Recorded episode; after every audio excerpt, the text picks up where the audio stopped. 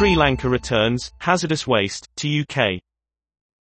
Customs officials said hospital material and plastic was found in the shipment, in breach of rules.